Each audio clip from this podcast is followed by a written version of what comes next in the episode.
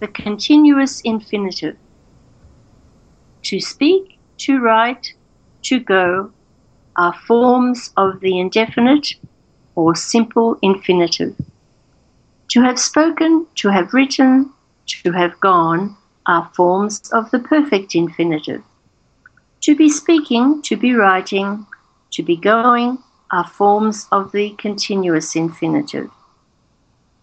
The indefinite infinitive expresses an action which happens at the same time as the action expressed by the finite verb.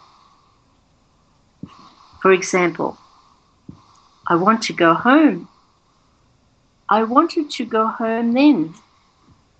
The perfect infinitive expresses an action which takes place before the action expressed by the finite verb. For example, he was awfully glad to have met her. I'm sorry to have added some more trouble by what I have told you. The continuous infinitive expresses an action in progress, which is happening at the same time as the action expressed by the finite verb.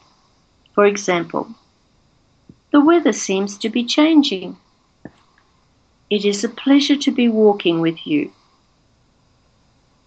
And now some more examples of three types of the active infinitive. I am always glad to speak with you. I'm glad to be speaking with you now. I'm glad to have spoken to you. She is too fat to wear this dress. She's too fat to be wearing this dress today. She was too fat to have worn that dress at the last party. He was very proud to have helped his elder brother. They seem to be learning English words right now. She seems to know French very well. She is said to have spent her youth in Paris. The woman pretended to be reading and not to have heard the bell.